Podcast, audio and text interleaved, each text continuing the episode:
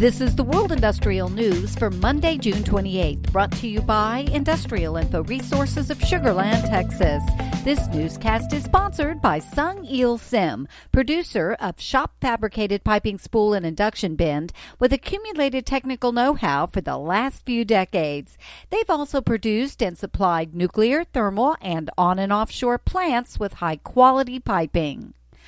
Capital spending expectations by U.S. manufacturers are at the strongest in nearly three years as the economy continues its recovery, with respondents anticipating an average increase of 3.3% over the next 12 months, according to a newly released survey. Industrial Info is tracking more than $420 billion in active capital U.S. industrial manufacturing projects, with the West Coast market region leading the charge. The U.S. Great Lakes market region, which includes Illinois, Indiana, Kentucky, Michigan, Ohio, and Wisconsin, is a hive of industrial activity. The top 10 valued projects that Industrial Info has designated as having a high or medium probability of moving forward as planned account for nearly $34 billion in spending. The industrial manufacturing industry leads in terms of overall value, accounting for more than $19.5 billion worth of these 10 projects.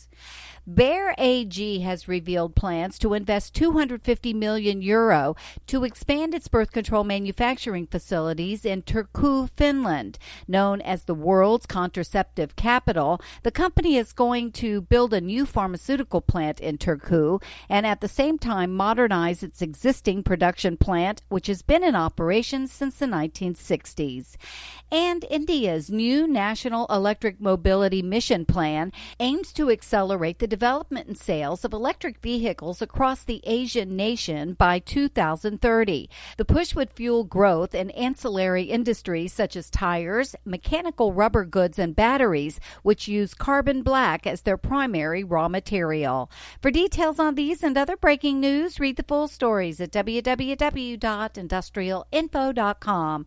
I'm Peggy Tuck, reporting for Industrial Info News.